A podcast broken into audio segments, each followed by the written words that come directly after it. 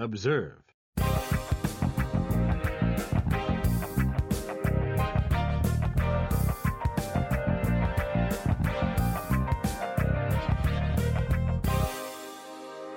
Hello, everyone, and welcome to episode number 12 of the Observe and Rapport Show. I'm Kyle Brennan, joined as ever by my beautiful co-host Keith Sullivan. Keith, how we doing in this new setup today? We're doing pretty good. Um, I like this a lot better, to be honest. It's weird. I and I thought this when I like initially thought of it. I'm like, it.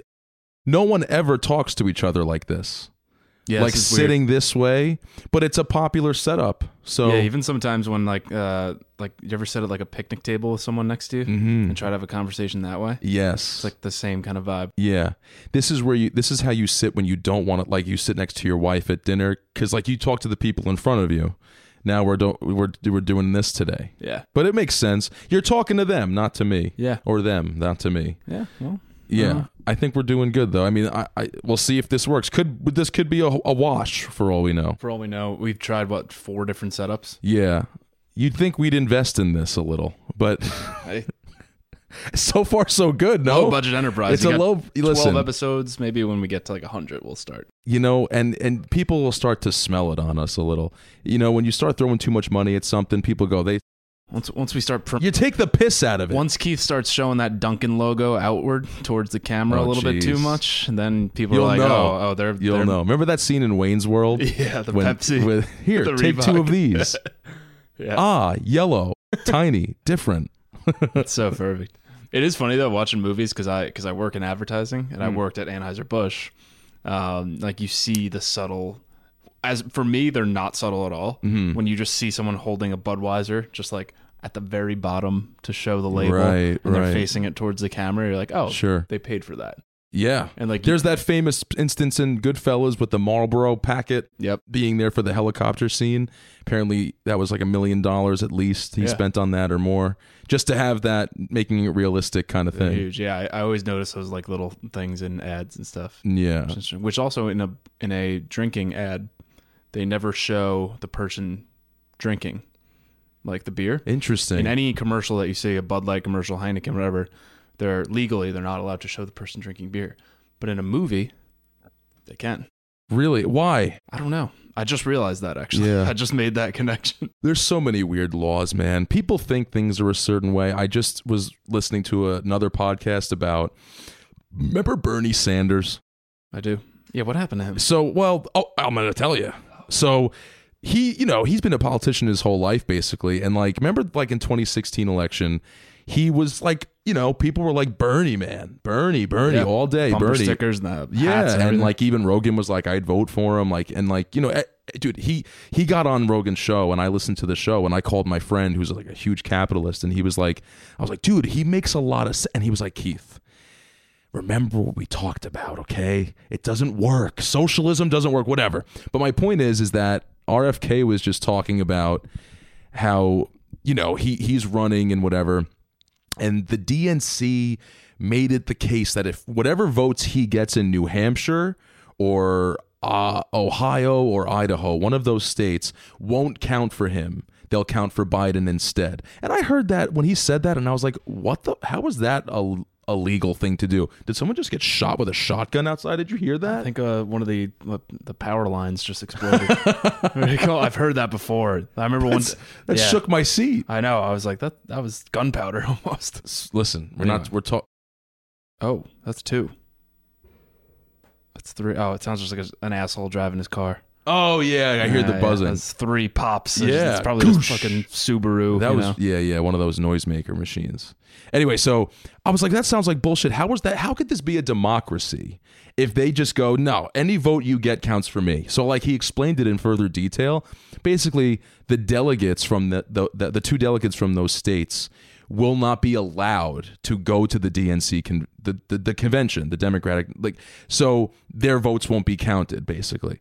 And you know, when that happened to so RFK was saying they did the same thing to to me that they're doing to Bernie in 2016 and Bernie sued them, right? He's like this is bullshit. You know, how can this be a legal thing? And the court ruled, the judge was like uh, you know, he was like, you know, Bernie was like it's rigged and he's like yeah, it is actually. Yeah, you're right. We they did rig the game against you. But the thing is, is it's more like it's a private country club. This kind of organization of Democrats. Mm-hmm. Like it's not really like it's a political entity. So there's nothing wrong legally with what they're doing. And it made me think of the the George Carlin line, it's a big club and you ain't in it. Yeah. Like it literally is a big club that you're not in. Forget about me and you. Fucking Bernie's not even in it. You know, it, remi- You know? it reminds me of like when, uh, because all this stuff, whenever someone tries to explain um, how, Oh, no one's listening right now anymore. yeah, whenever Yeah. whenever anyone tries to explain to me how voting works and the House and the Electoral College, my brain just shuts off. So it makes no it's- sense. That's like why. one, it's so confusing, and two, even if I did know how it worked, it wouldn't really serve me in any way whatsoever. Mm-hmm, Because I don't know.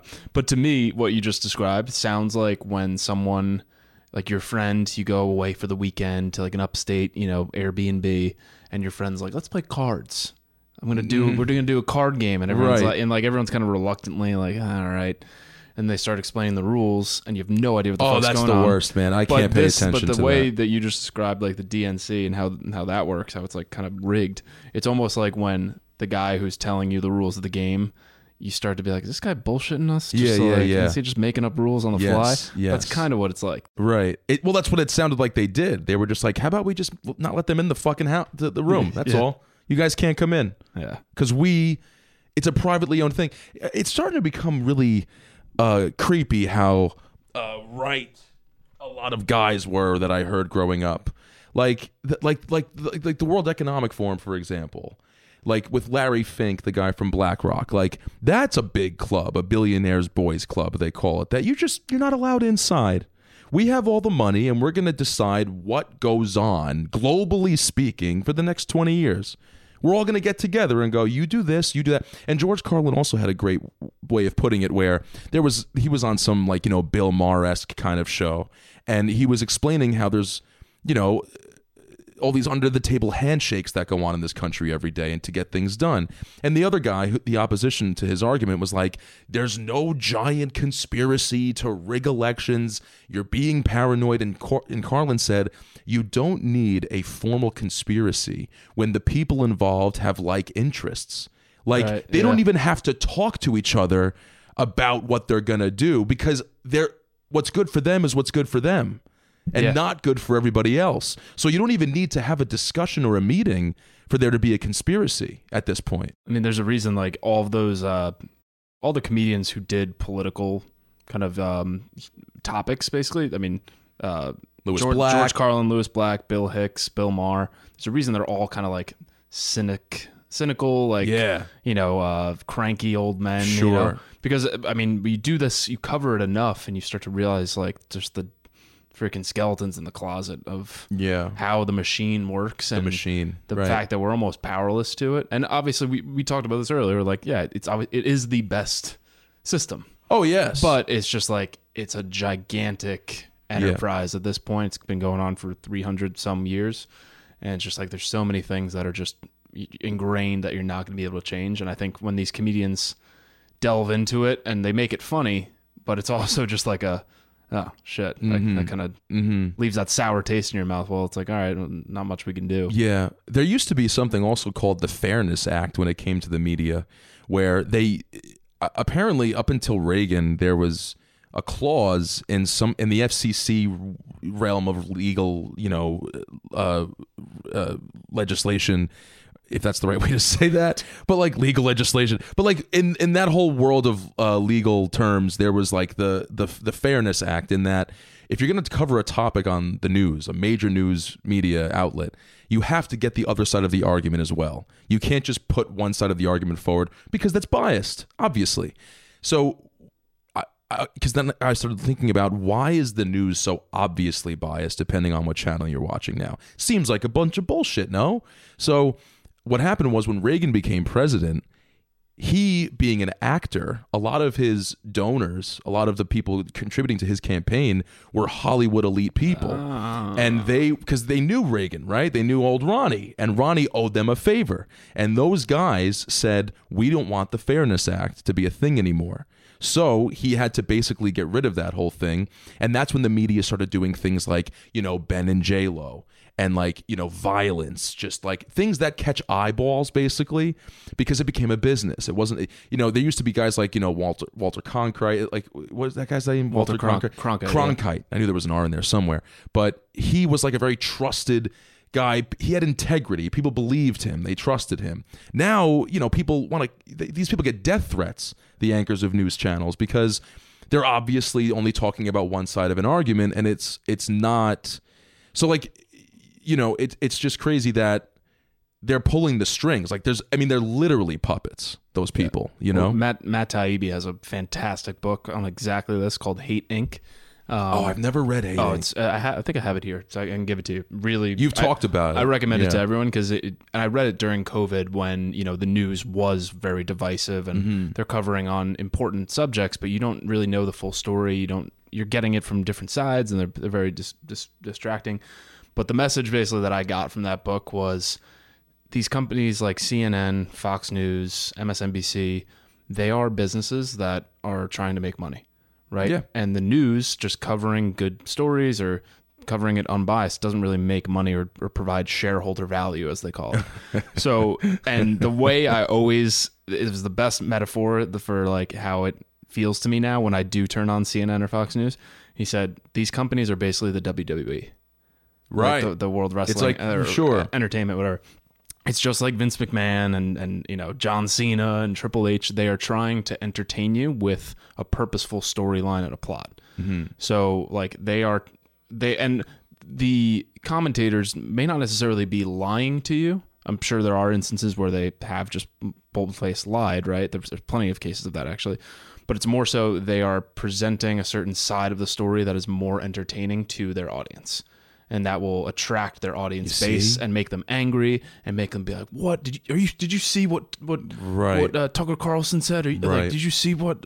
You know, so and so said. You see what the libs are doing, right? And it gets people embroiled, and then they want to keep watching it because it's entertainment. It is entertainment. It's the same way the WWE, but at least those fans acknowledge, you know, that Right, it is entertainment. The the sad news is when you see someone who watches CNN every day and like, no, I, I tried, you know, they said this and, and I, you know, I, I've been watching them for years and they've never steered me wrong. It's like, no, you don't realize they're Mm-hmm. just, they're just money making machines and they're trying to entertain you. And, and I look at them now with almost like clown noses when I watch them because Yeah. I'm just like, this isn't real news. And it's No. hard to, they're puppets they're being told what to say and it's hard now nowadays to discern what the hell news is good to read and even anytime you pick up a newspaper you're like you kind of have to ask people like oh, is this like a, a Well, right I- newspaper or a left newspaper and i never had to ask that before Right, and I, I think the Fairness Act was put in place to, to to avoid this situation where you have to consciously, as an individual, say I'm going to look into the other side of this argument. It used to be that they covered both sides of the argument because there it was a law. You you couldn't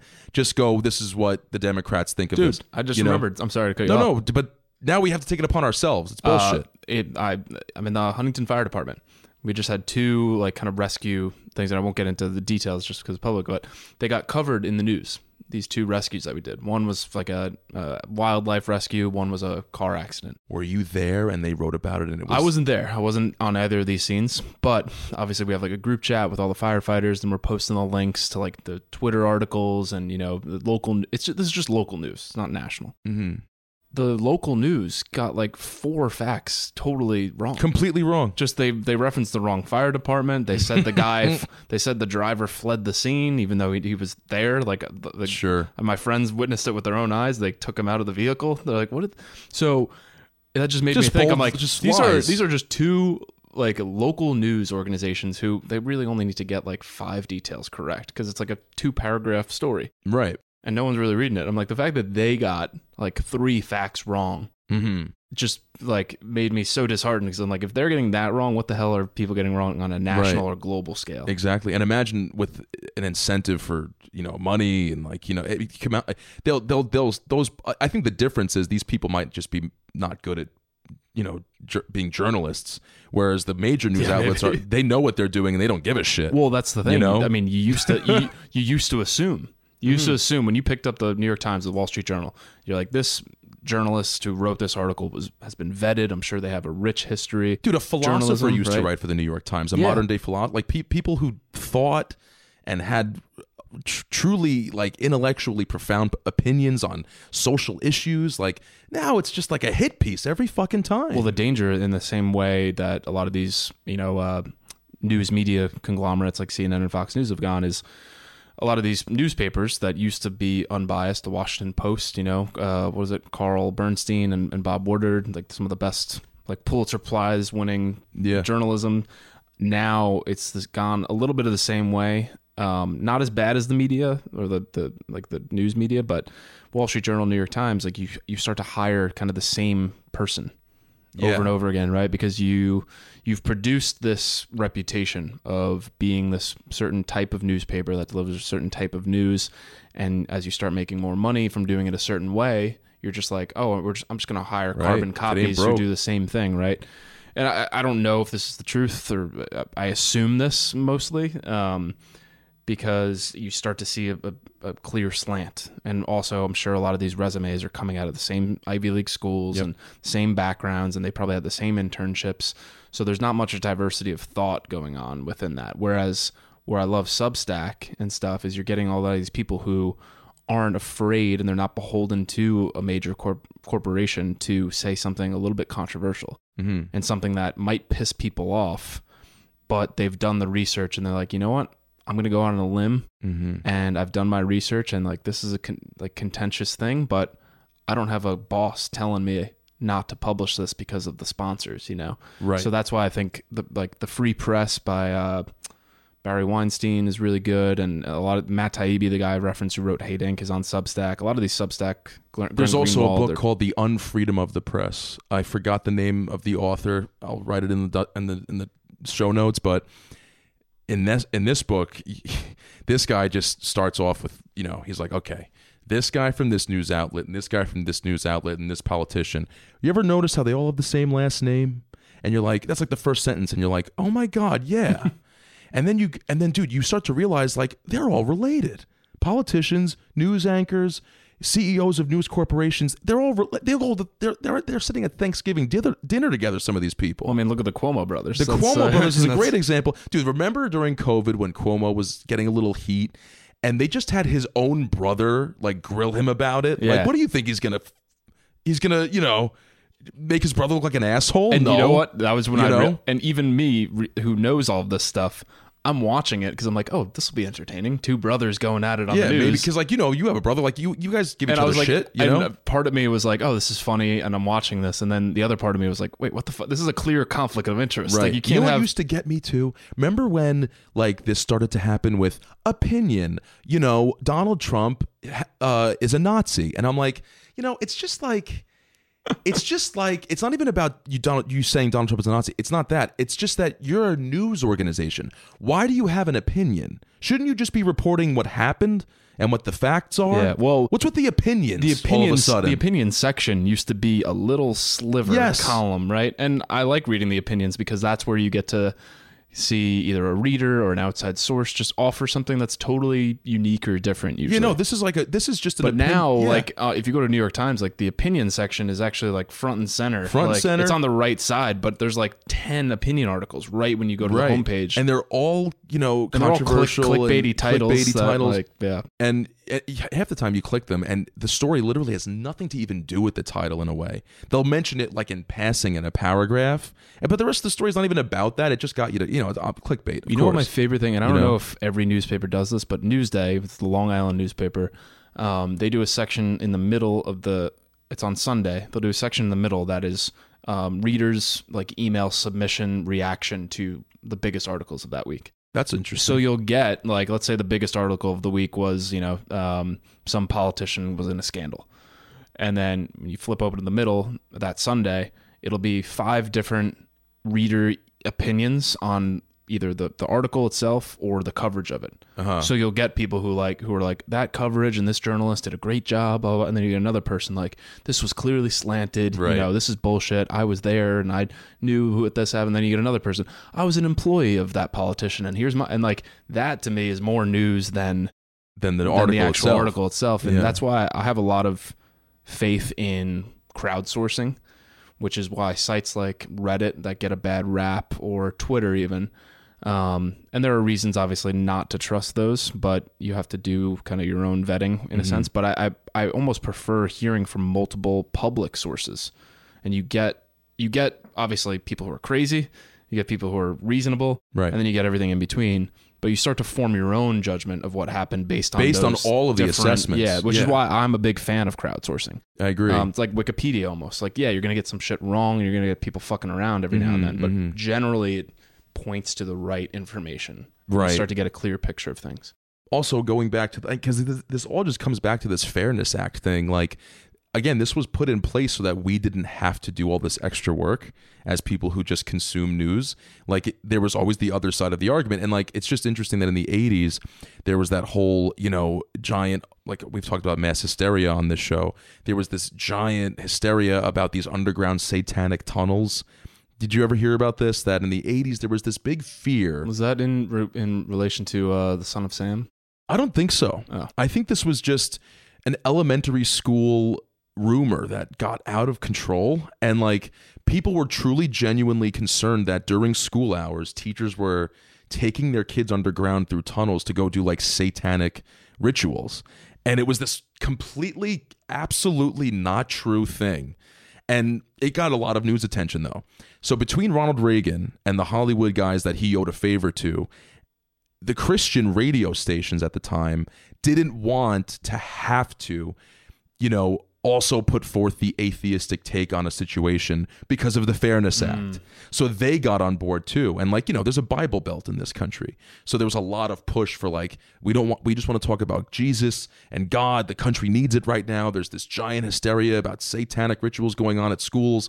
So between that and the other thing, they just got rid of it. And ever since then, it's just been WWE for the news. Like it, it, it's just interesting to know that it wasn't always like that, and people always go, you know, like this. pl- The country used to be so politics didn't used to be so divisive. What happened? I think that's what happened. Yeah. Because ever since this was in '88, I think, or '80, I, I forget which, whatever. It was in the '80s, late '80s, and you know, if you can imagine, it takes like a few years to get rolling, and ever since then, dude, it's just been a very divisive, like people who disagree with you, you want to kill them kind of vibe.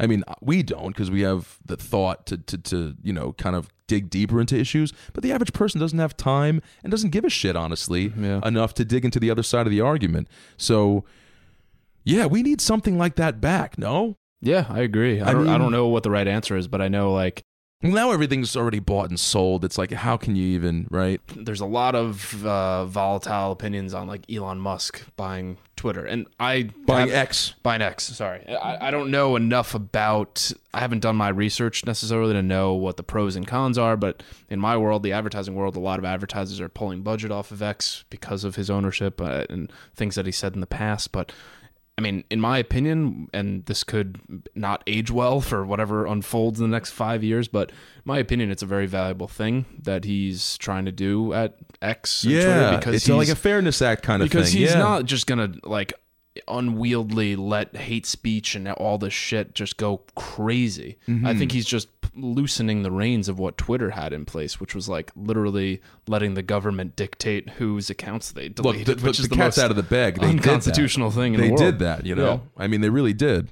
Yeah, and I know like I think the people are trying to sue the government for that because I mean that's just pretty clear textbook you know, violation of the Constitution. But I mean, yeah, I mean it could go bad Yeah. ways, and I think that's always the argument about free speech and letting it just go unadulterated because there is that messy period where yeah bad shit glass is gonna get broken you know shit's gonna get weird but in the long run you get more transparency into how things happen Mm-hmm. you right need- Look, i mean look the first thing sorry the first No, thing no. elon musk did when he bought twitter he released the emails between the government and twitter Right. employees like that transparency is so important Mm-hmm. to, because now the public can get a like they can kind of make their own judgment on like Yes. all right is that right or wrong Right. and like they let the evidence sort of do the work where you don't necessarily need a journalist to cover that it's just like all No. right form your own judgment on that what do you think Exactly. Yeah, and now that's the it's it's caused so much thing. It's called it's caused so much issues because you know there's all those people like, are you a journalist? Do you know how to report on things? Like, and it's like you know, first of all, like I, I've said a hundred times already on this episode, you didn't used to have to do that, but now you don't have a choice, and uh, y- you know, you, it's up to you now. So like you can't just hear what you hear through the TV and just accept it.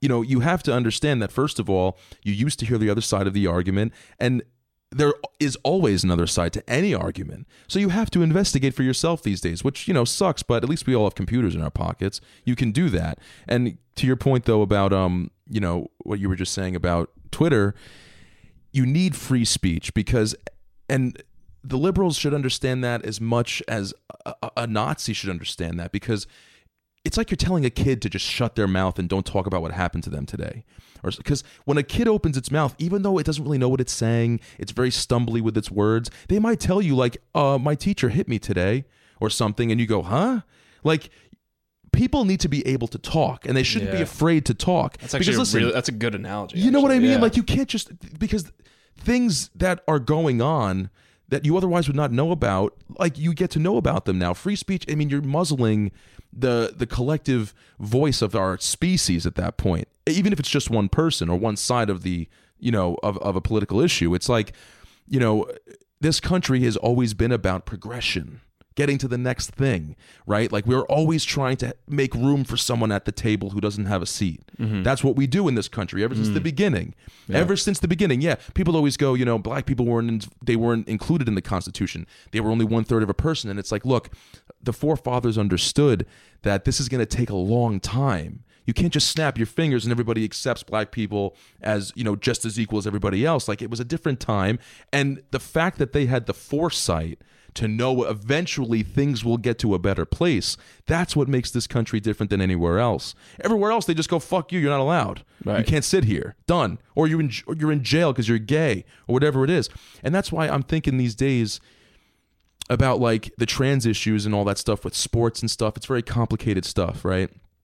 And I I'm I'm I fear that like one day 50 years from now there will be a mentality about the backlash to all of that like can you imagine they never used to let people trans women compete with other you know women like can you imagine that and but I think the point is is that no matter how complicated the issue is which this issue is extremely complicated it's America's job to figure out how we're going to make it work. right. We're gonna find a seat. That's a good point. You know what I mean? And yeah, it, it sometimes it, it bothers me because it seems like we're when I say we, I mean like the the collective we of the public, and just like you go to a barbecue, I feel like the trans topic just always comes up. It always comes up. and I'm up. like, Frank, because it's a real, and that's and let me just say something. I think that that's because yes, the news pushes it because it's a divisive issue, but also it's really happening. Yeah. it re- it it I see. I've met. I went to a wedding the other day. There were trans people at the wedding. Like people are trans.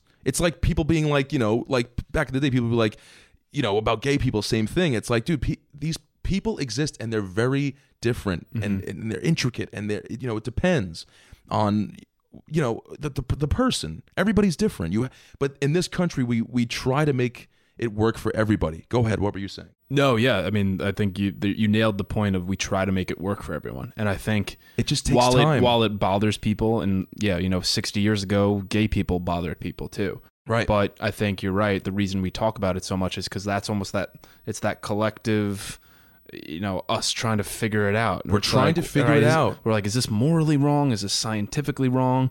Is this just wrong uh, just because of my beliefs? And, Right. Like, what do we do? Like, how do we figure this out? And I think it's really cool when you take a step back and look at it from a broader view Mm-hmm. of like, what is this going to, what are the conversations we're having now going to look like in 15, 20, 25 years? exactly and sometimes I may have talked about this with you on this podcast before, but one thing I like to think of or frame that I like to judge certain decisions on when it comes to these strange issues, whether morally or politically, is what what would me ten years ago have thought about this, and what would me ten years from now think about this? mm-hmm. And obviously, you'll never know what ten years from now you'll think about it, but you kind of can see, like you said, this country's always trying to progress.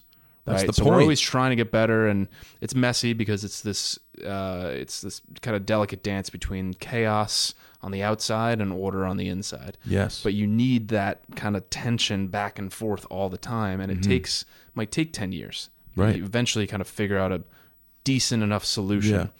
and that's why I think of looking at ten years from now.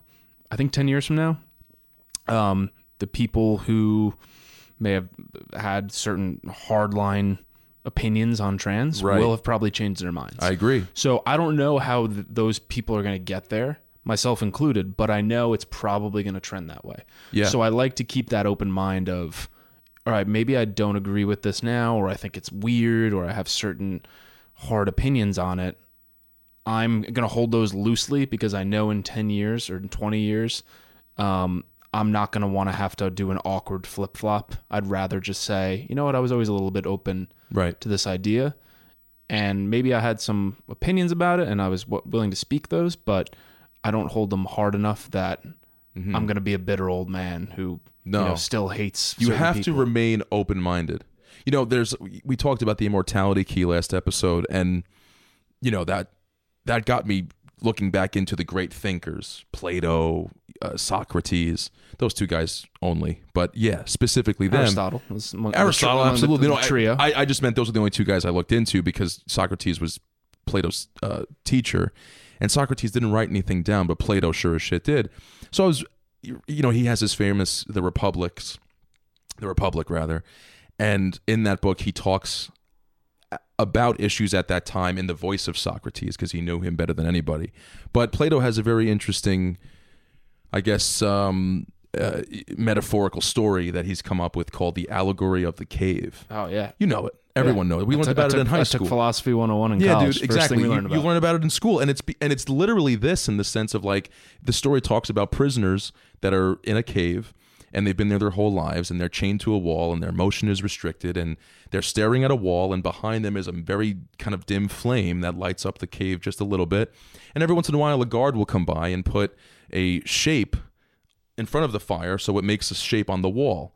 And the prisoners over time got to know these shapes and they gave them names and they you know they made up stories about them and because it's all they ever knew right? One day one of the prisoners shackles gets he, get, gets them undone somehow and he escapes the cave first thing that happens he walks out of the cave and the sunlight blinds him almost because it's so bright overwhelming but eventually he gets used to it starts walking around. He starts seeing shapes like the shapes he knew in the cave, but it's a real bird now, or a real dog, or whatever. And he's realizing he's having this revelation of like all these other things that can also exist. And he can't believe it. And, you know, he's all excited and he, he's enlightened and fulfilled with it. And he, he goes, I got to go back to the prison and the prisoner, the cave, and tell the prisoners about this revelation. He gets down there.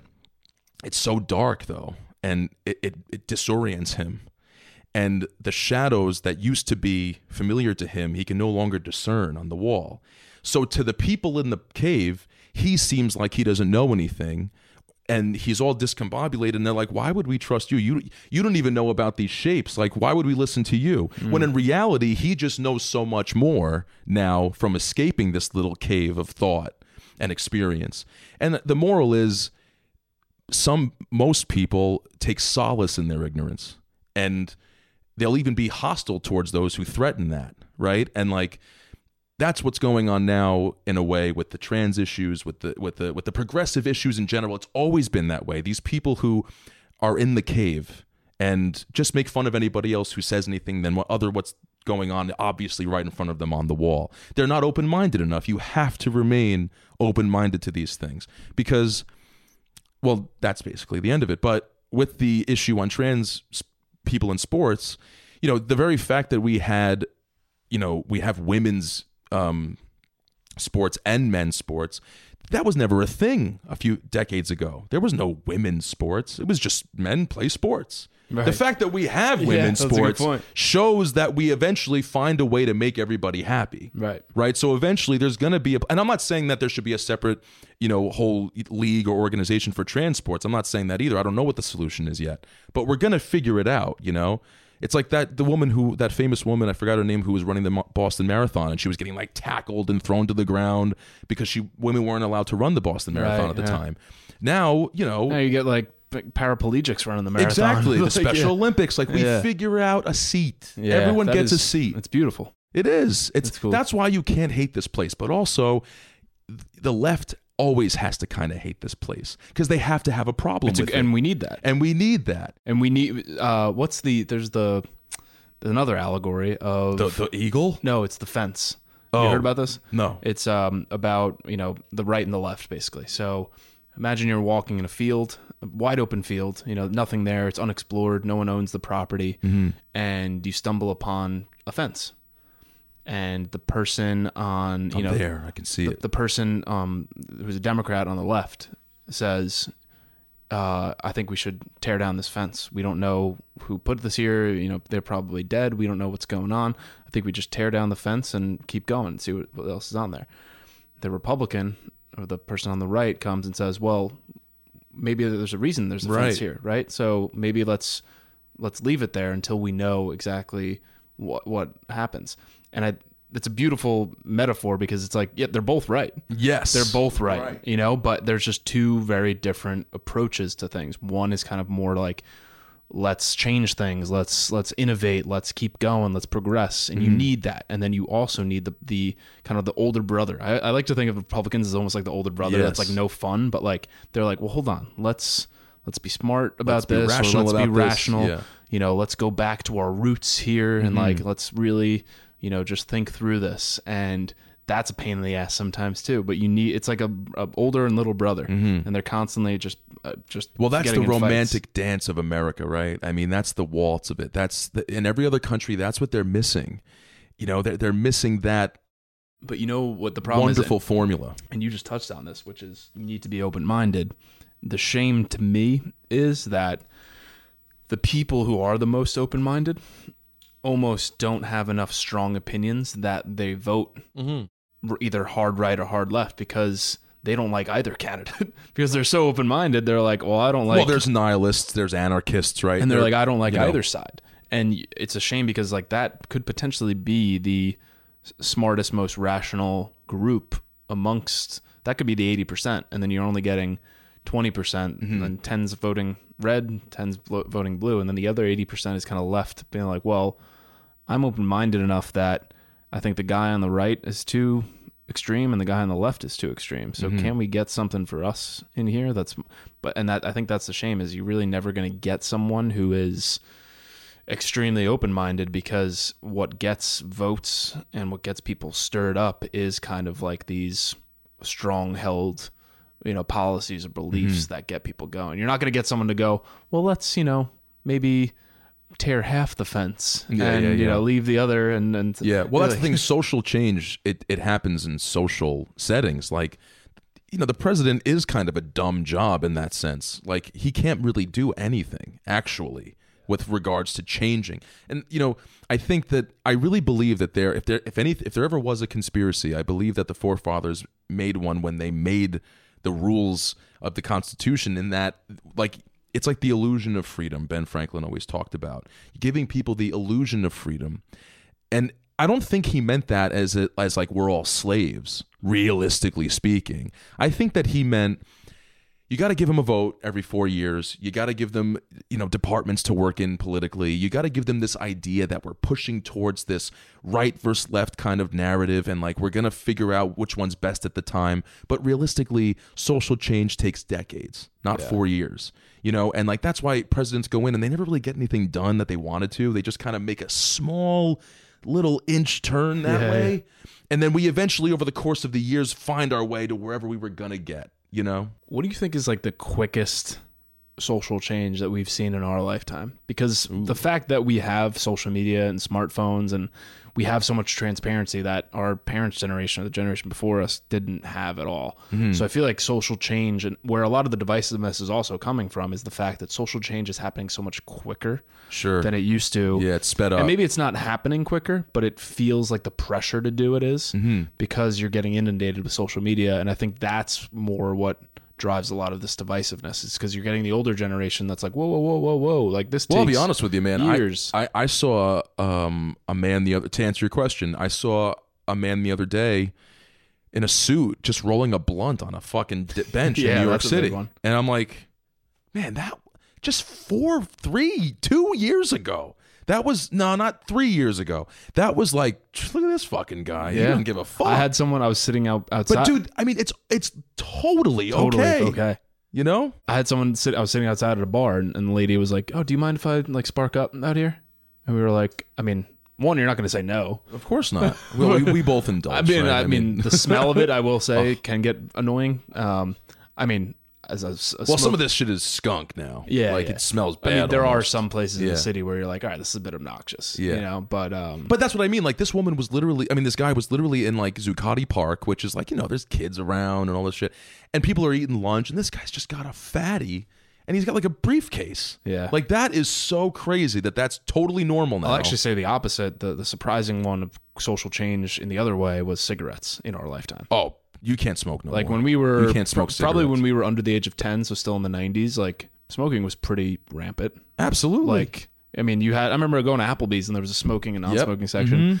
I don't really remember being on flights or young enough. Mm-hmm. I don't remember that either. But apparently, when I was a kid, there was smoking sections. yeah, But that, I mean, in 20 years, like you I can't. don't, I don't know anyone who Can you imagine if you cigarettes. started smoking right now? Like people would go, "What are you doing, you But fucking idiot?" what's interesting is the the tobacco companies are still figuring out ways to you know e-cigarettes and Sure, the, the sure, nicotine of pouches and they, they just know Yeah. and these kids get hooked man Yeah, man. some of my friends I just I just had another uh, on the Juul? reprisal of my of my addiction to to vaping. Really? Because Yeah. it was it was just on the table at work, the break table. It was like a communal vape. And I like, oh, let me I haven't done this in years. And I dude, I swear to God, I was like about to buy one.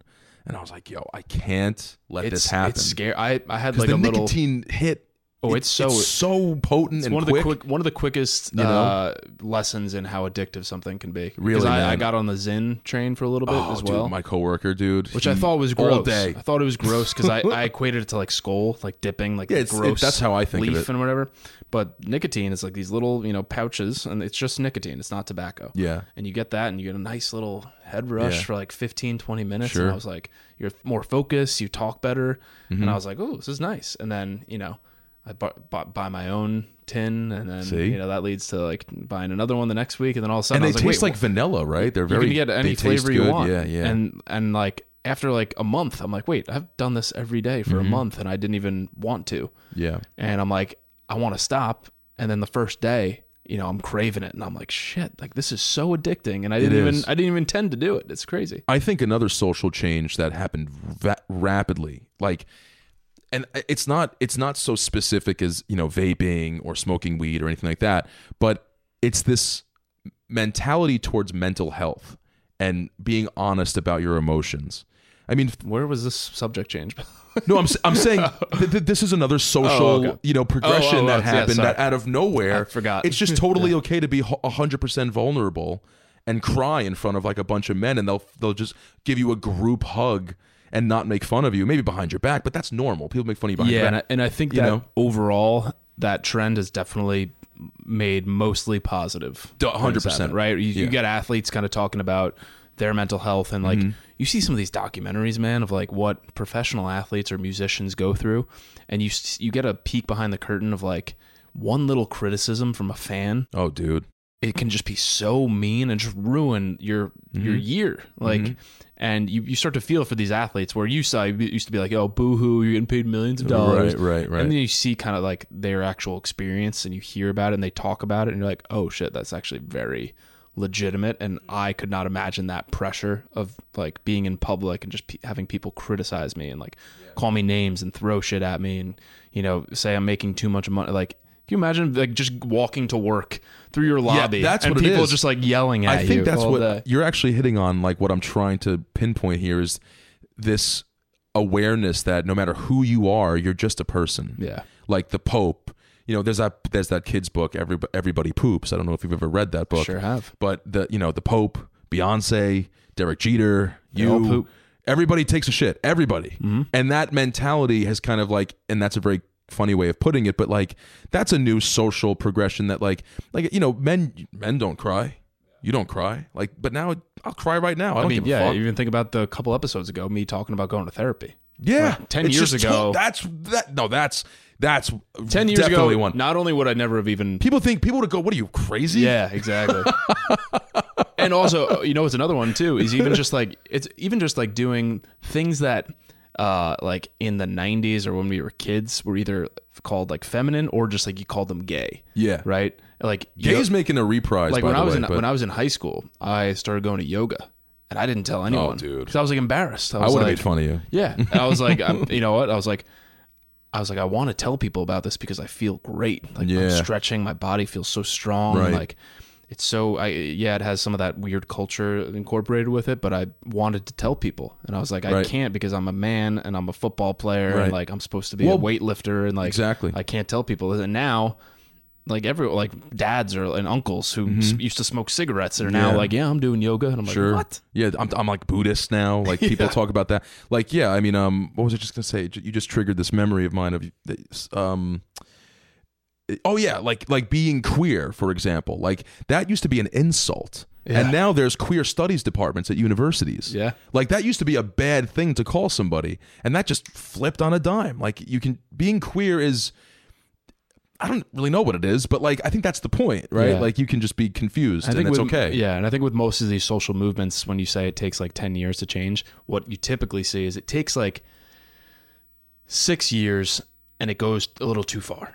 Yeah. It go, you know, like And if, then if here if here is where it should stop, it goes like you know 10, 20 percent more, Yeah. and then people get like, yo, yo, yo, you got to chill yeah, with that, yeah, yeah. right? Stop and then you- it settles into the yeah, you like, know stop talking about your trauma, you know, mm-hmm. like, mm-hmm. and mm-hmm. I think that is when you start to see it, it takes another Well- four, three to four years for that to rebound back to center. it's know? like when when when when fitness podcasts blew up and everybody was talking about their gut biome Yeah, yeah. ratio and I'm like okay You're we're- optimizing hacks. what is everybody a biologist now or, or like you know it's a little crazy I mean, I see it too. I used to be a huge like morning routine guy. I promote like, And that's fine. you know. But uh, even that, you know, it's just like, all right, now it's gotten too far. it's just like these Stacy's telling me about you know her her blood work and I'm like right.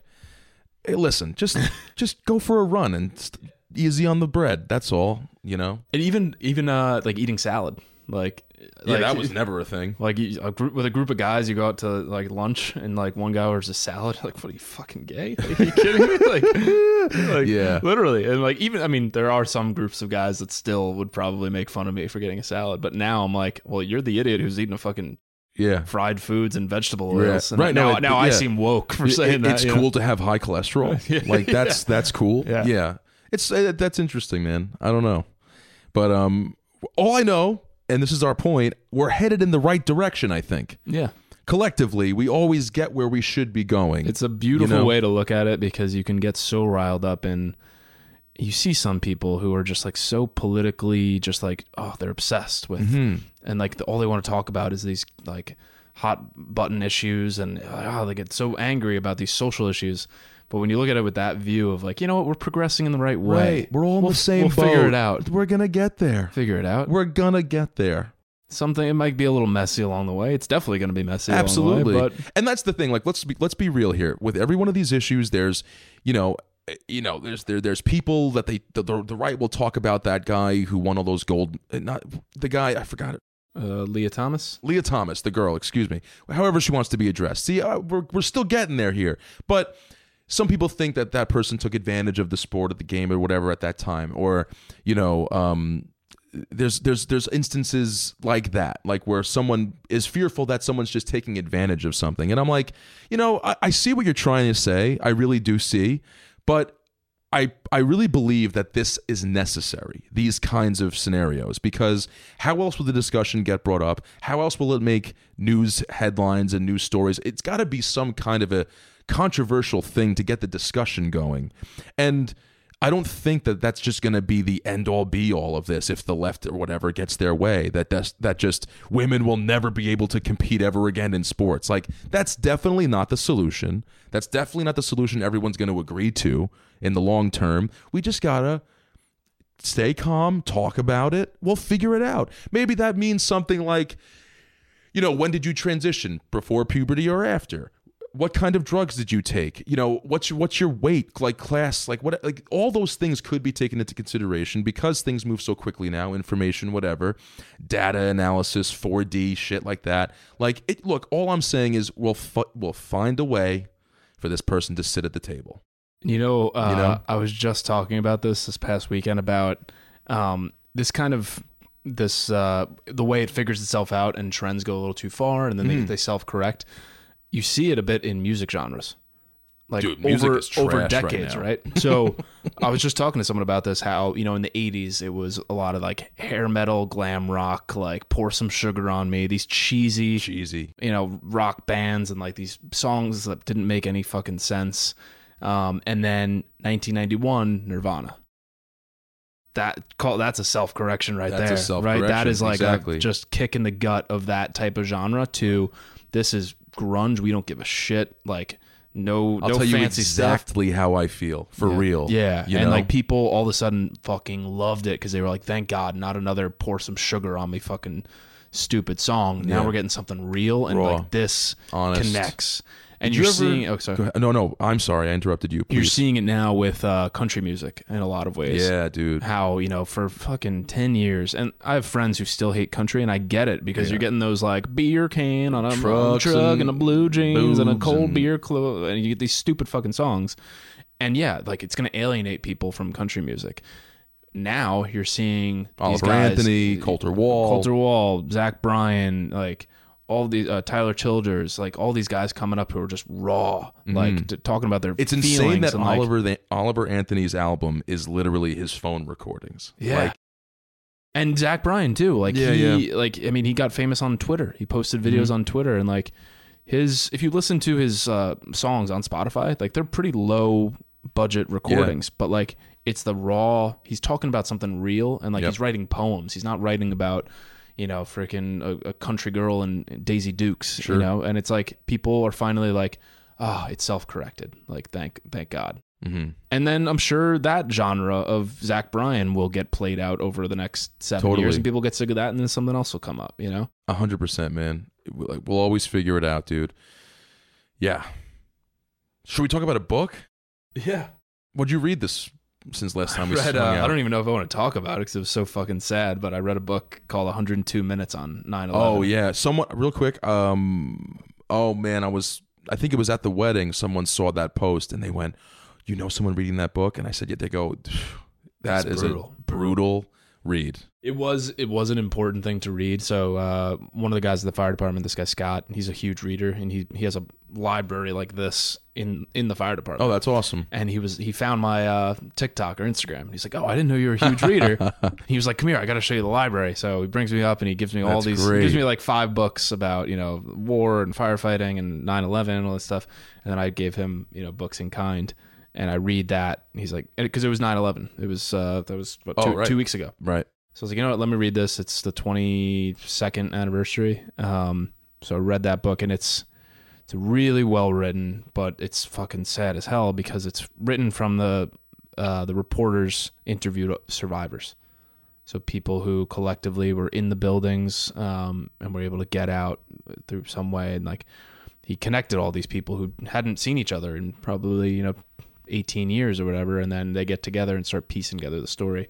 He also talks about a lot of the communications failures and you know ways that things could have gone better, which is kind of unfortunate, but it is another side of the story, right? You you you only hear Sure. these stories about how everyone's a hero. And you- honestly, most of the stories you hear is about the firefighters and the NYPD being here and the Port Authority. You don't really hear about the office workers and the Not at all. civilians who they those were fucking heroes as well, and they don't get enough credit. And this book really talks about a lot of that. And you also hear Why is it called 102 minutes? that's how long between the first Between tower the- hitting okay. and the and the the North Tower being hit and the North Tower falling. Do you have any quick? minutes. What do you? ha- What's is there a story, a quick one, or whatever that just stood out to you? Some person that did something for somebody else, or like what's the? What are Well, these stories like? It, it it's not so much just like oh I have a really crazy story for you. It's just a different point of view where you forget uh, that you think of it from the perspective of where we were, right? You saw it on TV. Everyone knew what was happening, kind of. The people inside the building had no idea what was happening, right? And you're coming in the wake of the 1993 uh, bombing of the World Trade Center, which is a car bomb. So a lot of the people were who were in the World Trade Center on 9/11 We're also there. were also there during 1993. So Mhm. they assumed it was just like another bomb like that. So some people who were in the building in 1993 knew, okay, let's va- let's evacuate immediately because last time it was a pain in the ass getting down the stairs and the elevators and stuff. So when they heard a bomb or an explosion, they were just like, let's get out immediately. Other people, uh, you know, like were in the elevators, thought just like the elevators broke Oh, right? So like the perspective change is really different. Yeah, but then you get the people in the South Tower. So North Tower was hit first. People in the South Tower, um, they see it. Some people see it. Some people don't know it's a plane. Some people think it's an accident. So some people are freaking out and just like I'm going to evacuate immediately. Other people are just like, well, we're fine here. Yeah, yeah. And there was even an announcement in the South Tower, like no need to evacuate, go back to your desks. And like that, Oh, and th- though, when you hear those sorts of things, Yeah. because you get it, right? Like when, Oh, I remember seeing it and being like, oh, well, those the towers aren't going to collapse. yeah, they'll put the Right? fire out. So They'll- like the firefighters get up out. there and people will get down and obviously pl- uh, people died, but like the rest will kind of and you just you see the innocence of these people who just like didn't think what the worst possible thing could happen Mhm. and then how quickly 102 minutes how Yeah. quickly that happened right you would have figured and as a firefighter i know a lot of these building codes are meant to be you know fireproof for three to four hours. So a lot of the firefighters went in assuming like We okay have we, time. we have three to four hours Yeah. here and how quickly it just and the book also talks about the failures of the building codes and the construction of the towers in 1970 or so. Um, they changed the building codes that they kind of cheated or they didn't have enough stairwells. There's only three stairwells in each tower. And when the planes hit two of them got knocked out Of course. the empire state building which was built four, 40 years earlier has eight stairwells exit Yeah. stairwells. so you just like you learn about a lot of the ins and outs and uh, yeah i don't want to tell any particular stories because No, it's just too not. sad but yeah, yeah, of course. You know, I watched this year for the anniversary. I always watch something, right? And like, what I watched this year was the CBS, I believe that was the channel broadcast from that morning. They have the original broadcast before and during. So before there was a guy who wrote a book on Howard Hughes was just on the news that morning talking about his new book, and it's such an innocent. You know, suits were just a little fluffier back then, Yeah. weren't they? And ties were fun and whatever. And in the middle of it's so eerie because this is like the true recording of that news broadcast that day live and the guy's talking about his book and there's no like um we have to cut to whatever it's just towers on fire and it's like the person goes we have breaking news um there must have been some kind of an explosion d- down at the world trade center in manhattan this happened minutes ago and oh god tony aruga or, or uh, something some guy from staten island is on the phone and he just called the news station and he's like you know, he's like, "Oh my god, I was just taking out the trash. The big plane, you should have seen it. Boom, boom, it was huge. Oh my goodness, all those poor people up there, like this Italian old guy." And he's like in lore now, 9/11 lore because he was the first like eyewitness who called. And you just see as the story goes on, like th- I can't believe the newscasters kept their cool because then the second plane hits live on TV. That was wild. And they have to just kind of go, yes, that happened, and we're getting word now that there's a terrorist attack on New York City, and we'll we'll be back in a moment with more information. We're gonna cut to another, and I'm like, dude, the world's just you just watch the world change yeah. over the course of the broadcast, and it's and you, you know as you get older too, man, you just start to realize that those people like you read about in the book, they're just going to work and whatever. I know that's a cliche thing to say, but you know the world just changed that day, man, and it just won't ever be the same. I mean, ever is a big word, but like it won't. No it's true. it's just really this i mean at least in this country It's- it was- particularly in new york where we grew Yeah. up like seeing it like it's never going to be the same. No, of course that, not, no. and just watching the live because it was so innocent TV, and and you yeah know and you're right. Even the fact that they kept that like news anchor voice. They're- kept their right? And like They're- uh, we're, we're we- we're waiting to hear word. Hmm and but a couple of times on different broadcasts you did see uh some people like let out emotion which Well, in I the thought- background, you can hear people going, "Oh my god!" Like Yeah, like yeah, really getting upset, and the casters are just doing their job and keeping a professional tone. And God, man, what a day! yeah i mean i i i, I was in fifth grade. i hesitate to recommend it but i do always recommend on 9-11 or even whenever but like reading up on it or watching to just remind yourself of the perspective of that before and after and how how lives just changed so, so drastically. And yeah i mean that book was was rough but i'm sure there's there, there's i think there's rougher books out there. My buddy was telling me about another book called like something one plane in the sky or something like that. And the audio book won like a pulitzer Oh, really? because it's the audio recordings from Oh, that day of man. everyone Yeah, and i'm like why would you do that to yourself yeah, Like, dude. it's like it's like the audio 14 recordings He's like, it's like me. 14 hours and he listens to it while he's running. I'm like, dude, Oh my god. you're sick. Oh, not to change the subject, but I'm gonna. uh, the running that I'm doing. I wanted to ask you a question. I just so, went for I did tunnels to towers. Speaking of wow, See great this? segue. Here we go. Hey, uh, we swear we don't plan these things. No, um, I'm training for a half marathon, and it's going so great, dude. Like I love running now. I got the bug. You get I over that hump. Wait. Once you get Dude, over the hump, I'm over it. I ran four miles the other day. I, dude, I was I literally came down John Dave's lane without even realizing it because I was running. Uh, I started up at, at uh, King Cullen and I ran up around uh, the park. Anyway, but I hit like a, a very slightly downhill road by that elementary school up uh, over there, and I was just, I was just. This is mile three. I'm just. I'm, I don't get tired anymore. I, my legs don't hurt. I just truly enjoy it. Here's the thing, though. I have to do a long run on the weekends, right? My first long run I just did, which was eight miles. Never done eight, mi- not even close in my life. Most I ever did was five, and it was half-assed. I ran eight miles, no problem at all, dude. Felt fantastic, and I'm like, I, I go home. All of a sudden, I'm like, you know, I got a headache. Like, really, it's really creeping up the back of my head, and I'm like, man, I don't. It just really hurts. Whatever. I go about my day. It was my mom's block party that day, so I, I had to get George on the train, my dog, get him on the train, and I'm like, I'm like, yo, my head is on is is is like I've never felt a feeling like this in my life. Then I start seeing peripheral flashes in my eyes. I'm like, I have a migraine. I've never had a migraine in my life Really? because I'm an asshole. And what I did was I drank a Coors Light right after my run because I was like, it dilates. Oh no! Once I felt the headache because I was like, oh, that dilates your blood vessels. I'm constricted. It's not not the first thing I would have grabbed. Absolute idiot, like total jerk. And and and by the time I get to my mom's, I'm like nauseous. My head's pounding. I, my sisters are great runners. They go, Keith, take an Excedrin migraine, pound Gatorade, and take a nap. Long story short, I, I I I did that. Woke up feeling like a million dollars, and but dude, that hour and a half of that headache and the nausea, I was like, I thought I was gonna die. I was like, maybe I blew a fucking blood vessel in my head or something.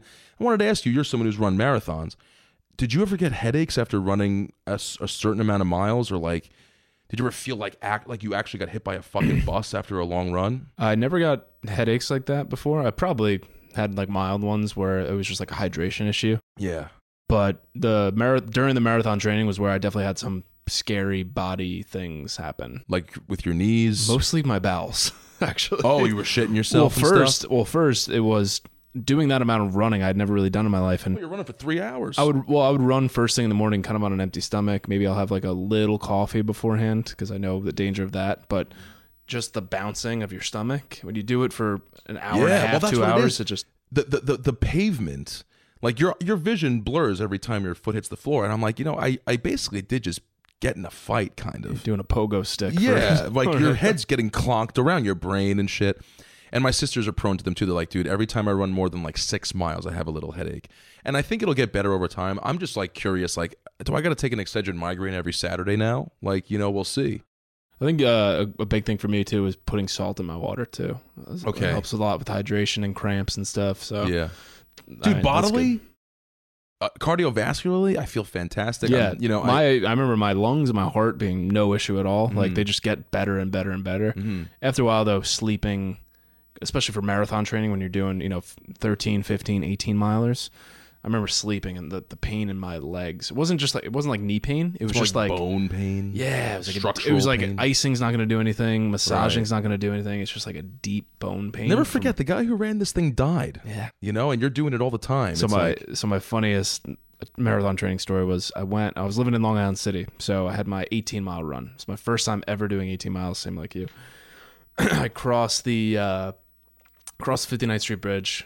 Uh, I do like two laps around Central Park, and then I come back over the 59th Street Bridge. I think I'd paused in Central Park to like take a shit really quickly, um, at, like quick one, and then kept running.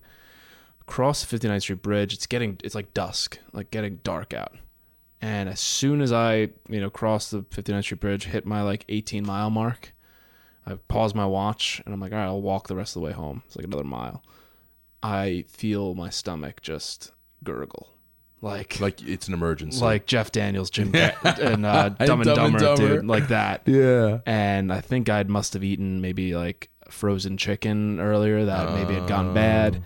And dude, within ten seconds. You had to go. I had to. You're going. Like No, I'm, I'm go- going. I'm going. I'm like No matter what. I'm, I'm not going to find a McDonald's bathroom. Like I'm going. So I literally under the 59th Street Bridge, in between two cars, and it's still like kind of light enough out that like people could see me. Yeah. Uh, luckily, there's not a lot of like traffic there, so I literally take my pants off, just like Yeah, you water shit the floor. waterworks between Yeah. these two cars, and I'm trying to do it as quickly as possible because I just need to get out. So then I do that and feel better. Then I go ghost white, and like Yeah, it's I a try weird- to just walk like another ten steps, and I'm like, fuck, I don't know if I can make it home Mhm. because like one, I have this my stomach, and two, like the cramps and the pain, and like I just can't even stand upright and walk. So I'm like, all right, let me just get to this bodega and buy a Gatorade. I had like twenty dollars cash. Um, buy a Gatorade. Next door is the diner, and I just like sit on the steps, and I'm like, hopefully it passes.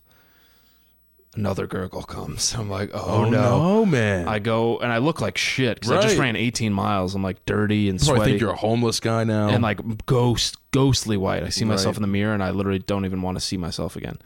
And I'm like, I go into the diner. And I'm like, can I just use your bathroom, please? They're like, yeah. And I just, I don't want to know what happened to the bathroom that day, Mm. but I like locked the, it was a public bathroom with like a urinal and like two stalls and I just locked the door. I was like, no one else Fuck come in here, please. I think I like literally just passed out and like fell asleep for probably 10 minutes in there too. So I get out. I still am not the coast. The coast is not clear. I still have another half mile walk on a main boulevard to my house. You're going to through my apartment. I legitimately, as I walked out of the diner, was like, I'm gonna wake up with like EMT flashlight in my eyes. I'm like, I'm not making it home. I, I knew like was I had accepted. I cannot believe this. I had accepted I wasn't making it. Like, You I actually so, felt that bad. so bad, like the worst I've uh, easily worst I've ever felt in my life. and there's just like those uh like orange traffic dividers on the sidewalk, and I'm like, I'm just gonna like lay down here and like hopefully I wake up myself in five minutes, or some good citizen wakes me up and finds me help.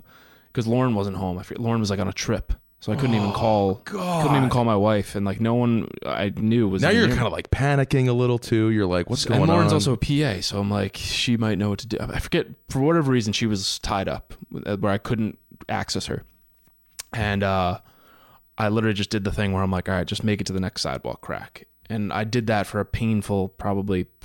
It's a half mile walk, and it took me 45 minutes oh to get to my my god, man. get to my door, and I just like sit in my bathtub, hot shower as hot as I can, get out, and I, now I start shivering because I don't know why. I don't know. I, this must have been You food just- poisoning. You shocked your nervous I think it was food poisoning.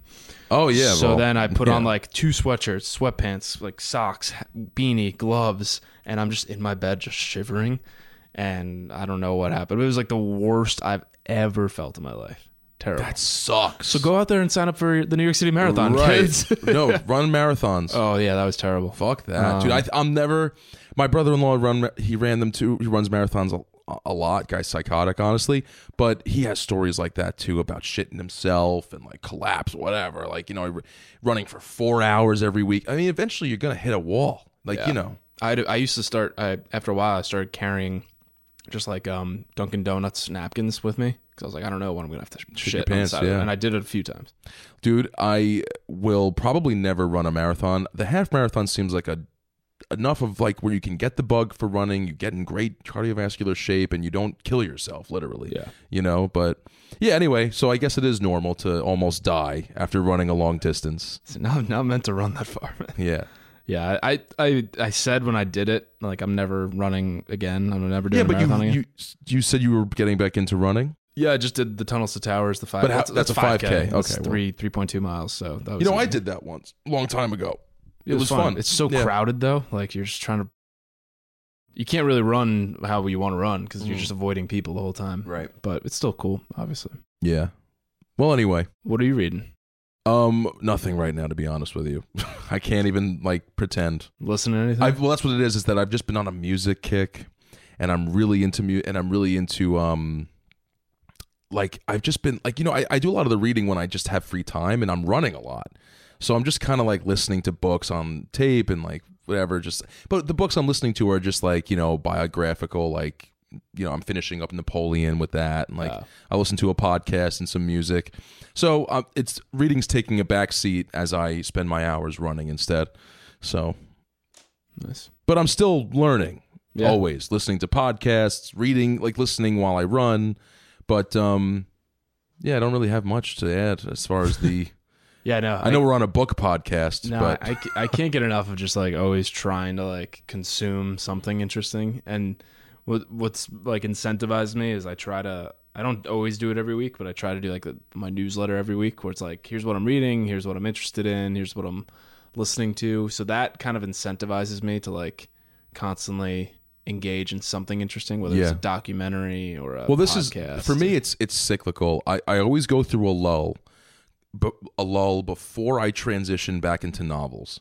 Like if, if you remember, we first started the show. I was reading novels. Yeah. Then I went historical, and now I'm getting bored of history books because I'm like, you know, I I've read enough history for my appetite, and now I need to find another novel genre that I'm interested in reading about or or or in. Like, you know, it, it used to be like these these like old school like classic novels. Then I got into these new age sci-fi novels and you know, so I don't know what my genre is going to be next, but I got to find a book or hear about a book that like I can tell I'm going towards fiction again. I always have a little break and then I go dive back into it, but it's never the same thing I was reading like a month ago or something, genre wise. Yeah. You know? I like that. Yeah, I, I need to read more novels, man. Well, f and you know we've had this discussion, but the novel thing to me, it's all about like I think that you have to go into reading it in our like you know the way we are and our personalities. You, it's not like some people don't like to read fiction books because it's like it's not even real. Like, what is it? What am I going to gain from this? I think what fiction gives you is like what um to bring it back to Plato, what allegory in a cave, the allegory of a of the cave brings you.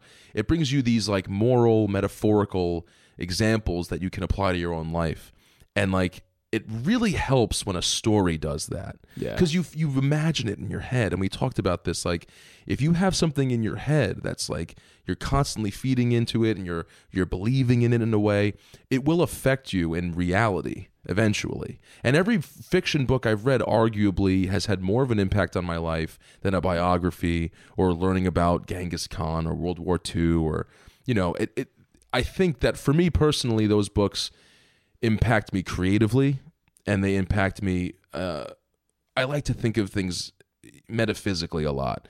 Like, you know, uh, or what's the word? Metaphorically, not metaphysically. So, I'm I'm excited to get back into that. I just don't know what's going to pull Yeah. me back in, you know? Well, I think I think fiction teaches you empathy Mhm. because when you read, like I, I'm someone who reads a ton of nonfiction, and it's just very, you know, factual and just like do this and prescriptive and whatever, and just it's information, right? So you're kind of just you become almost like a hyper rational person who only like I think very logically and here I do this and this is my structure and my discipline and whatever.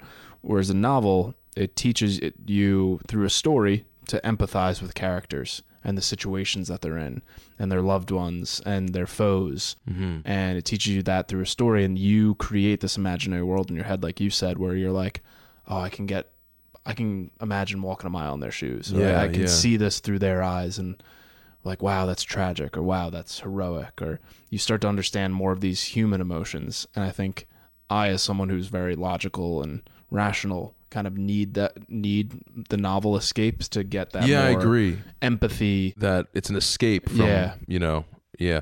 And I always find it interesting and fascinating that, you know, all that's really happening if you were a fly on the wall is I'm just staring at a page with like symbols on it and then I all of a sudden get a feeling. it's almost like a, Isn't that like magic? it's almost like hallucinogenic yeah, in a way yeah, yeah. right Like where all imagine if someone said stare at this wall and you will have a story happen in your head with a world of characters that's what I'm saying. and, that- and, like that's literally what you're doing you're Yeah. staring at like a wall with just like a, a few characters on it Sure. And I'll I get so like deep into it that I'll dream about the book a lot. Yeah. Like I'll dream that I'm in the scenario.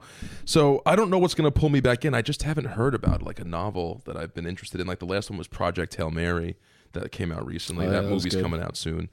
But um yeah, I mean, like something will pull me back in. I hope it's Chuck Palahniuk. You know, one of my favorite. Yeah, guys. I need to. Which, where should I start with Chuck Palahniuk? Um, start. I think it's. I think he's one of those guys that you could like. His last book, The Invention of Sound, was like so entertaining, man. Yeah, Like it's because it's it's just so entertaining. Like every, it's so Chuck. It's so outlandish and ridiculous, but also his his his themes and concepts and the uh the the, the plots are so brilliant that and they only get better. Like he's had some he's he's had some softballs like Lullaby wasn't that good, but um in my opinion, but.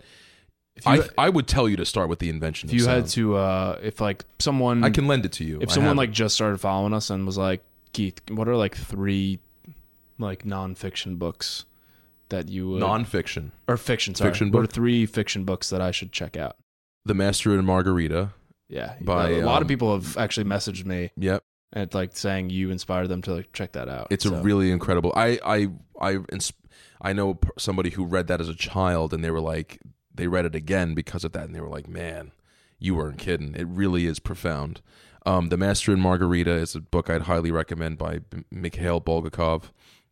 I would hi- I would highly recommend The Invention of Sound by Chuck Palahniuk because it it's modern and it makes a lot of sense if if you know because that those older books can feel a little distant sometimes. But The Invention of Sound and another one, if I had to give you sci-fi, I do Hyperion by Dan Simmons. It's it's the only book to this day that ever scared me. like I got I was scared. So what were the three? Master. The Master and Margarita, Mikhail Bulgakov, um, The Invention of Sound by Chuck Palahniuk, and Hyperion by Dan Simmons. I haven't read any of those. So I gotta check Hyperion is the guy who he's one of those guys that invented his own language for the book, like one of those people. Damn. But listen, I was reading it uh, outside in a shed once, and I got through a chapter and I couldn't leave the shed. Jeez. I was actually scared. It was, I mean, you know, writers can do that when they know what they're doing, and if the plot's good enough, you know. Yeah. Terrifying book, but very good sci-fi. Though, so that's a sci-fi, um, uh, kind of a classic philosophical fiction book, and just like a fun book from Mm. Chuck Palahniuk. That's good. It's a good list. Yeah. What about you for nonfiction, or you don't have any yet? I- I'm sorry for fiction. For fiction, I probably couldn't give you a good list. Honestly, I'm not the best guy for that. But for nonfiction, I could probably give you a list. Give me three Um, for the for the listeners. I would say one that's like philosophical and you'll learn a lot about yourself is The Untethered Soul by Michael Singer. Um, hard to describe, but I just cannot recommend it. That's like, for me, that was like years of therapy in a book. Yeah. Um, and I think everyone should read it because you'll just learn a lot about yourself. The second one is biography um, that is massive and will intimidate people, but The Power Broker by Robert Caro about the life of Robert Moses Mhm. especially if you're from New York. Like, even if you only read 150, you know, or uh, pages or a chapter, like that book just is one of the coolest. And I've never met a person who's read that that didn't wasn't obsessed about it and doesn't just like when I mentioned the Power Broker or when I was carrying it with me and other people saw me, they're like, "Oh my god!" Yeah. So that is just like one of the best like yeah. biography books. And then I figure I got to give one about like a historical event or something interesting. I'd probably say it's in terms of the ones that I've recommended the most. I would say uh, Killers of the Flower Moon. Yeah. Coming out soon. David Grann, right? Yeah. Um, or Endurance by Alfred Yeah. Lansing, which That's is the story toughie, of man. Ernest Shackleton. Depends on the person, I guess. I'd but probably they're go, both great. I'd probably go Endurance just because that has like more uh, more life stories within it. Um, but yeah, those those three for sure. I'm going to ask you a quick question to wrap up the show. It's just a fun question. It's not like profound really, but I'm just curious. Can you think of the most the the the uh the strangest coincidence that's ever happened to you? Whoa. Like the most like that blew your mind. Like it was such an unbelievable happenstance of coincidence where you were just like this can't be. There's no way the world's that small. One of those things. I mean, probably meeting my wife. Yeah. Oh yeah, that's a pretty big coincidence. Yeah. Okay. Well, just can you give the quick, yeah, yeah. Uh, just the quick version? Because like you know, I'll give it- a quick. You've heard it and you know it. So uh, the quick version was basically we met at like a mutual friend's uh, party in the city, and I, you know, thought she was cute and started talking to her, and then she was like, "Hey, do I recognize you? Like, did we study abroad together in Denmark?" And I was like, So weird that her shit. saying, "Do I recognize you?" Like imagining Lauren saying that to you. And uh, yeah, so it turned out we studied abroad together for f- five months in Copenhagen, Denmark, in the same class. We took a, st- a class called uh, Fairy Tales and Storytelling. So it's a fairy tale story, which also makes it kind of coincidence. But uh, oh yeah, sure. um, but yeah, we had sat like 20 feet from each other in that class, never met. We went to rival high schools. She was a cheerleader uh, for the rival high school. I was a football player. So we had the same, we probably went to the same high school parties, same friends, everything. Um, never met. So basically lived, and also some of my best friends she went to elementary school with. She like dated in like eighth grade, one of Yeah, my yeah, good yeah. friends, Tom. Uh, Oh, went to- really? went to Tom? elementary school with. oh, that's so Um, crazy. so yeah, like it that there's more coincidences, but that's the long story short. Basically, I, I'm bringing it up because I had one happen to me recently with a yours friend is of probably way better than that. It, uh, I don't know. Um, my friend left me a voice memo the other day, and that's unusual. Most guys just call, right? But he was like, "Look, dude, I can't call you right now, but I gotta tell you what just happened." And he goes, "Keith, I just got a new job, okay, and you know, I, I just it's it's a brand new building, and it's old, and I don't know anybody here, and whatever, and uh, I'm getting."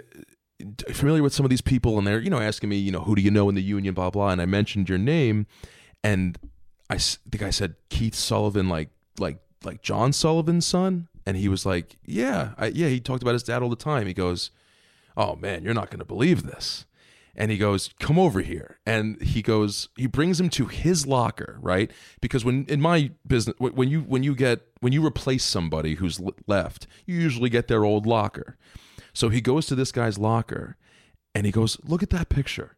And in the guy's locker is a picture of the guy he's replacing with my dad from like 30 years ago or something. He goes, The guy you're replacing was insanely tight with John Sullivan. No Isn't that way. so fucking? He goes, Keith, I'm looking at a picture of your dad in my locker right now. Wow. With this guy that I'm replacing. That's crazy. How fucking small is the world? That dude? is wild. I mean, you never know like who you're talking to, bro. That's cool. That's a pretty good coincidence, right? Yeah. Like I don't of all there's thousands of people in this union, you know, and and it's just so crazy that someone I know is replacing someone that really knew my dad very well. Yeah. Interesting, huh? You know, a, a, a quick one, but it just reminded me of like one, some of the craziest coincidences I've heard. My boss, his name was Michael Kennedy, and he was flying to like Arizona or something a few years ago, and he gets to his seat on it was like you know let's say he's 36A, and someone's sitting in his seat, and he's like, oh I'm sorry, like th- my seat says 36A, um, and he's like. Oh, my seat says 36A too. Here's my ticket. And they show the tickets side by side. They bring the flight attendant over. And she's like, "Oh yeah, it's both 36A. That's really bizarre. We'll, we'll figure it out." Mm. And then all of a sudden they realize, "Oh, our names are both Michael, Michael Kennedy, Kennedy. and same like middle, like Michael A. Kennedy." right. They're like, "Oh, that's that's wild. Like, what what a funny coincidence." right. And uh, but and then the lady is like, "Well, no, that the, the flight attendant is like, well, no, that's a pretty uh, common occurrence actually. So like that shouldn't have." Affected the affected seat. the issue. Yeah. Like so, like we get plenty of you know John Smiths or whatever. So that uh, that's that's a issue. Like um, she goes, when, when is your birthday? And he's like No. February second, nineteen eighty two. And the other guy's like, my birthday's February second, nineteen sixty two. like what the fuck? This is where you wake up usually, Yeah. you know? Like, holy shit! Like no way. And uh, my my boss Mike was like, obviously he was like laughing like us. Like, I would be "What?" crying. I'd He said like- the other guy was like so disappointingly just like unimpressed because he was just like pissed. He was just like, Well, he's "Ah." also 20 years older, grump. yeah, but know? he was like, this is fucking wild. Like we should take a picture together. Like this is nuts. like, that's, that is really. Imagine if you met Keith Sullivan born on October 11th. Like Dude, I would be I'd call everybody I know. That's I'd so be like, bizarre. "Are you kidding me?" someone with the same name, initial, like everything. You know what? I- Birthday? you know what's That's- actually and his his dad's name. This is true. His dad's name is John F. Kennedy, Oh, that's ridiculous. and he was born like in 1965. So like, the year he was killed, or probably. maybe not. Oh, no, he, he actually might have been older, but I don't yeah. Um, that's a funny coincidence. That's a good one. You know, I heard I saw a video once just to wrap it up that apparently coincidences are a phenomenon that has been studied. there's data How on the hell do you, coincidence. this is I always love this. It's like how the hell do you study? Well, yeah, like well, this is the thing. What they do is they, at least what they did in this study is they asked a bunch of people this question, and they they answered it, and and you know they they they cross referenced how likely or unlikely this is to happen to you, right? And the more you look into coincidences, apparently it's it's actually not that crazy that this happened to you for a various amount Yeah. of reasons. If you But- go, if you do deep enough research, Right. like you live in New York, you the Right. other guy lived in Long Island, like you exactly probably ex- circle and exactly like, and and and there's only so many places people can be from and whatever whatever and the the the the takeaway from that is a truly um unusual day is when nothing unusual happens because if you go into if you look up like like crazy fame like there are ones that have wikipedia pages because they were so out outstanding that this happened. And you know i can't think of any examples right now but like the, it's what there's something else like this in a phenomenological sense that like it's actually unusual when this happens or whatever but like it's usually like coincidences oddly happen a lot which is strange yeah, because they're supposed to be this can you believe this even happened it's so rare like but they actually happen all the time which is strange right that's also, that's just a really good like question to ask. yeah it's a great in, question like a room of people or something. It's a really cool Yeah, 'cause because you'll get sparks some- fascinating stories. totally totally Because then also as you start saying them, I start remembering, uh, and like mm-hmm. you. oh i can think of a million now yeah, you can start thinking of a bunch. That's interesting. real quick we have to talk about this what do you think about the uh, the mexican aliens that were uncovered and they did a a cat scan on them? I'm, I'm gonna bore you. I did no oh okay. articles. I, I read nothing about well it. Well, listen i i just all i'm saying is i just can't believe that this is like what the fuck are they It t- seems like talking about? Too- like well that's what i mean. Like why are they all of a sudden just like oh yeah yeah yeah. Sure they're right here Yeah, it seems This- this too can't be right. strange to me. Like, can't be real I'm like, but why oh, would the mexican government play a prank on america or the whole world for that matter like can you all i'm saying is can you imagine if it's real and those things are real but also at the same time it's like it's like do not look up it's like what would happen if there really was an asteroid it's like nothing Yeah. people would just argue about it and then it would hit us and then that'd be the end of it that's yeah, that's really true. so all we're gonna do about these two potentially actual alien beings is argue about it and then nothing's gonna happen yeah, and don't they look like way too they look like much? those paper mache things you would make in a fucking art class in Yeah. like fifth grade they look like what a person who drew an alien would like. literally make. but then people would argue well